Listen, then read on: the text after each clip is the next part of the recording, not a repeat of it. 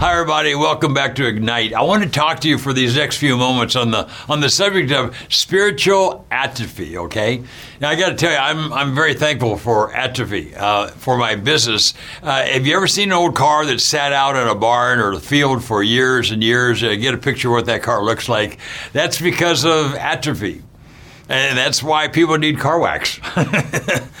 I'm thankful that, that paint finishes atrophies. Okay, I, am thankful that, that bright work goes dull, that, that the tires go dull, interiors go down to, down to nothing. I mean, they just rot and fall apart. So, um, if it wasn't for atrophy, I would not have a business day. So, I'm very thankful for atrophy. That's that's the that's the physical side of it.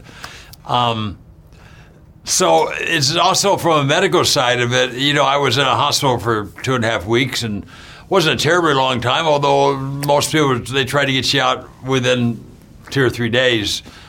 After two and a half weeks, they finally told me I go. I couldn't stand up. I had to use a walker. I said, "Give me another night. Let me walk around the hospital." I walked that whole hospital from one end to the other with a walker, trying to get my strength back. The fact of the matter was, it was probably a year before I got my strength back from being in the hospital for two and a half weeks, before I could run upstairs and do all the things I was normally used to doing. So um, atrophy is with us all over the place, but I think spiritual atrophy, it's not a term that's been used, but I think it, it's appropriate. I think it's more than appropriate. James 1.22 says, uh, be doers of the word, not just hearers only, deceiving yourself. You can't just be listening. Most Christians just listening today if you're listening at all. When's the last time you took notes on your sermon from your pastor? Most people listen, they can't even tell you the next Sunday what the pastor talked about the last Sunday. Most Christians don't read the word anymore. Don't, most, most Christians, evangelicals, don't pray anymore. It's spiritual atrophy. And if you don't use what the Lord has told you, um, it's still in you, but but you're not profiting from it. You're on your way to heaven, but you're basically treading water. Okay. You don't want to tread water and you walk with the Lord. Um, you might have been able to get by with that these last, uh, depending how old you are, but uh, for those who are older, for the last several decades, as we've been trending down without really realizing it, you could get by, and, and the, the, America was solid, the church was solid, we're on our way to heaven. Um, but all of a sudden, you find yourself where you have atrophied and not ready for the attacks that are coming right now. Uh, there is this verse that all of us know quite well in Revelations 3, I think it's 316, where he says, um, Better that you are hot or cold than lukewarm. Um, if you're hot, obviously it's better that you're hot. If you're on fire for God, you're going to move people closer to Jesus. And quite frankly, if you're cold, you do that in an odd way because when you see bad people doing bad things, you say, I don't want to do that. it's when you're lukewarm that you get the problem, and that's where most of the church is today because they're they're living lukewarm lives. Most Christians are are are quiet. They're living in fear. Eighty percent of all Christians are living in fear today. If you're living in fear, you're not living in faith. You, without faith, you can't please God. Without faith, you can't share your faith. Um, it's it, it, we're just going through the motions. The church is just going through the motions, and and God warned us that this is going to happen. That verse, I've been to the seven, Karen, I went to the seven churches in the book of Revelations, and each one has such a poignant message, but the one to the to the, the, the church at Ephesus speaks this message so clearly about how we've left our first love and we're no longer doing the first work. You, you, you. I'm, I'm, talking about those of you who are going to heaven. You know who God is. You love Him, but you're worrying and you're not having fun and you've left your first love. You're no longer having the zeal for God, the excitement for God. And, and when you do that, you're no longer talking about Him. You want to have a self test on where you stand with God today? How often do you tell people about Jesus? You realize that whatever you're excited about, you talk about. I don't care what it is. Might be a meal you had, an event you went to, your team won last night, in the championships, whatever it is, but you're excited about that. and You tell people about that. If you're not talking to people about the Lord, you're not excited about God. I'm not saying you're not going to heaven. I just say you've lost, you're in that lukewarm zone. right? Well, when they asked Jesus, What's the greatest commandment? You remember what he said Love me and love your neighbor as yourself. I mean, you just need to stay with that for a moment. If you love your neighbor as yourself, you're as concerned for their salvation as you are your own salvation. And if that's the case, then you're going to do everything you can to get them to heaven. And so now you're not just going through the motions, now there's purpose to everything you do. And, and affects probably how you dress and, and where you go and what you look at and what you laugh at and what you indulge in. Is that really helping you get people to Jesus? I know you can go to heaven and do that. It's fine. You're living into grace. But but think of the things in your life. Are, is everything in your life moving everybody every day closer to Jesus?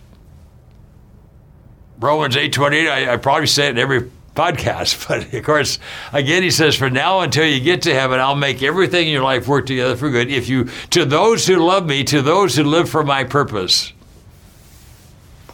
Uh, that's the opposite of atrophy. When you're living for His purpose, you're as concerned for everybody's salvation around you as you are your own, and you're in you're in the full time game. You know, when He says that, He says when you do those two, you you fulfill all ten, right? Uh, are, are you telling me that I don't have to worry fulfilling all 10 of the commandments. I just have to focus on two. Well, actually, yeah, Jesus said that. Because if you're focused on leading everybody every day closer to Jesus, you fulfill all 10, not out of law, not out of judgment, not out of worrying if I'm in God's favor or not. He gives you favor. He loves you. He loves you the same no matter what you do. You're doing it out of joy. Hmm. And, and when you do that, things just open up. And I love this scripture again, probably second only to Romans 8:28. Do I give you this scripture again, Isaiah 43:10, which says, "Why you should be in the game and not lukewarm." If, if you're lukewarm right now, most of you listening right now are probably lukewarm.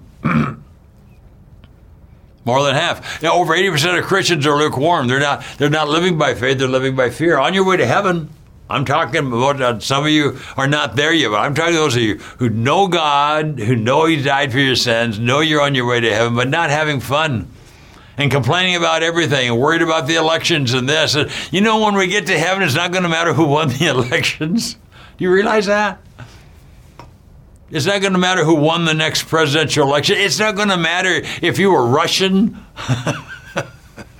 Ukrainian, Chinese, not going to matter. The only thing that's going to matter is did you accept Jesus Christ as your Lord and Savior? That's the only thing that's going to matter, okay? So Isaiah 43:10 brings it full circle looking through the world, our lives through his eyes. He says to us, I appoint you as my witness so that you will believe. So that you'll believe. That's the opposite of atrophy. That's being in action. That's when you're doing something. You're not just, you're being a doer of the word and not a hearer only. How do you do that? You just, it's, it's, uh, things happen all the time if you just have your eyes open. God just puts it right in front of your lap. It's, it's so much fun. And when He does that, He speaks through you. You can't prepare for these conversations, folks. You just can't.